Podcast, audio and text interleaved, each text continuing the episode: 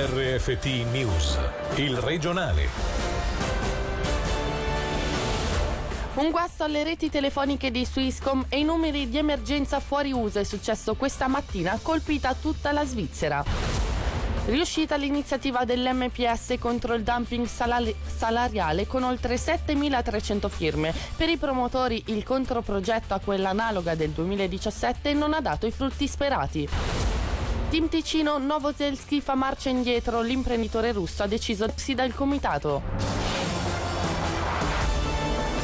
Buonasera a tutti dalla redazione. Un danno alle reti di telefonia Swisscom, apparecchi fuori uso e l'impossibilità di raggiungere i numeri di emergenza. È successo questa mattina nella Svizzera italiana, ma non solo. Sentiamo il servizio di Alessia Bergamaschi. Un guasto dovuto ad una componente di rete. La portavoce Swisscom ci ha spiegato così il grosso problema tecnico che questa mattina, attorno alle 10, ha letteralmente paralizzato le reti di telefonia mobile fissa. Il guasto non ha toccato solo il Ticino, ma diversi cantoni come come segnalava la pagina di Alert Swiss.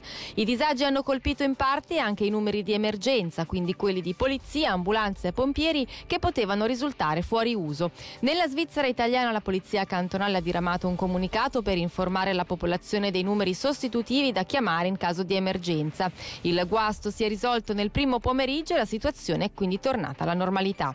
Al portavoce della polizia cantonale Renato Pizzolli abbiamo chiesto innanzitutto cosa succede di fronte ad una situazione di di questo tipo? La prima cosa che viene fatta in situazioni di questo tipo è fornire alla popolazione una fotografia di quello che sta succedendo, per cui informazioni chiare su canali d'emergenza, in questo caso il canale Alert Swiss è il canale a livello svizzero definito per le emergenze che sgancia anche quelle indicazioni che poi vengono trasmesse via radio e servono al cittadino per comprendere quale comportamento adottare. In questo caso specifico non avevamo la certezza che la totalità delle chiamate d'emergenza giungessero alla nostra centrale. Sono stati istituiti quindi due numeri alternativi. Questi sono accorgimenti tecnici che vengono presi puntualmente attraverso la collaborazione col centro sistemi informatici. Quello che succedeva in centrale è che comunque arrivavano molte chiamate sul 117 che garantivano una certa copertura. Altri numeri della polizia polizia sono comunque noti e non ci sono arrivate segnalazioni al momento di disfunzioni tali per cui una persona in difficoltà non è riuscita a chiamare la polizia. La reazione è quella di poter istituire un servizio alternativo sicuro e affidabile nei tempi più brevi possibili e poi di comunicarlo alla popolazione. Qui abbiamo usato la totalità dei canali della polizia cantonale, Twitter, Facebook, l'app di Polizia e Territorio, al sito internet il canale più classico, quello dei comunicati stampa.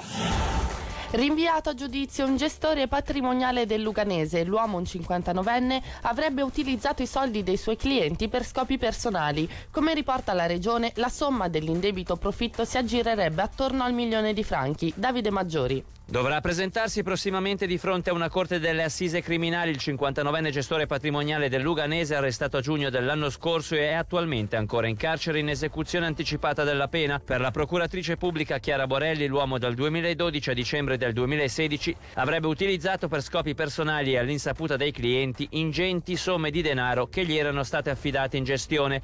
Le ipotesi di reato nei suoi confronti sono di appropriazione indebita aggravata, truffa e falsità in documenti. È riuscita l'iniziativa popolare contro il dumping salariale. Sono 7.352 le firme raccolte dall'MPS per riportare i ticinesi alle urne a tre anni da una votazione analoga. Per i promotori, infatti, il controprogetto del governo alla votazione del 2017 non ha dato i risultati preventivati. Sentiamo Alessia Bergamaschi. Rispetto per i diritti di chi lavora, combattiamo il dumping salariale sociale. È il nome dell'iniziativa BIS contro il dumping salariale che il Movimento per il il socialismo ha ripresentato a tre anni dalla bocciatura della prima. Nel 2017 quasi il 53% dei ticinesi aveva bocciato l'iniziativa, dando luce verde al controprogetto presentato dal Consiglio di Stato, che in sostanza prevedeva misure meno incisive e meno costose. Il testo, come il precedente, chiede di rendere obbligatoria la notifica di ogni nuovo contratto di lavoro e di ogni disdetta all'autorità di controllo, il potenziamento dell'ispettorato del lavoro e la creazione al suo interno di una sezione che indaghi sulle discriminazioni di genere.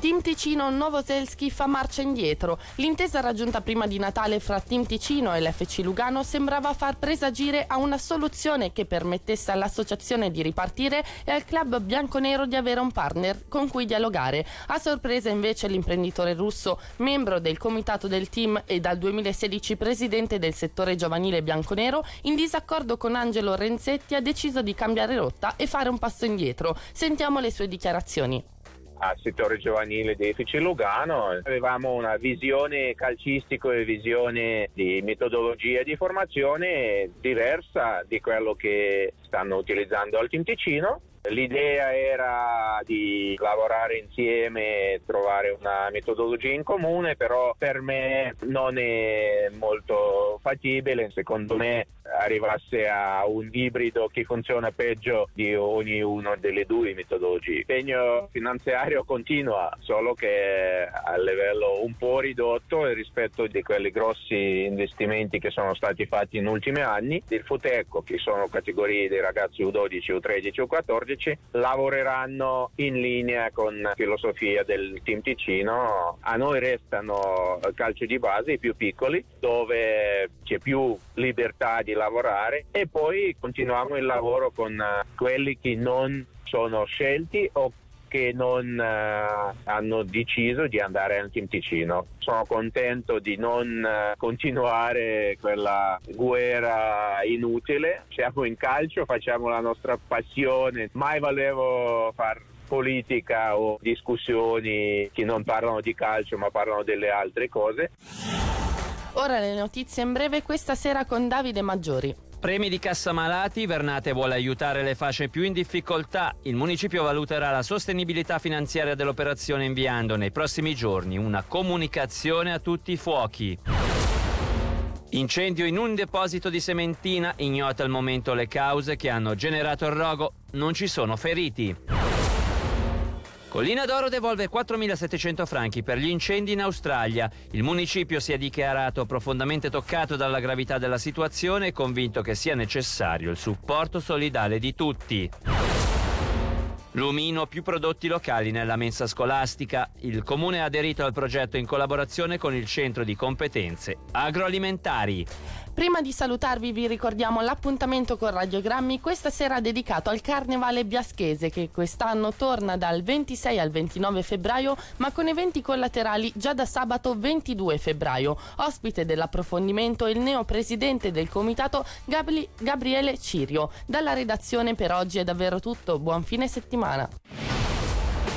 Il regionale di RFT, il podcast su www.radioticino.com.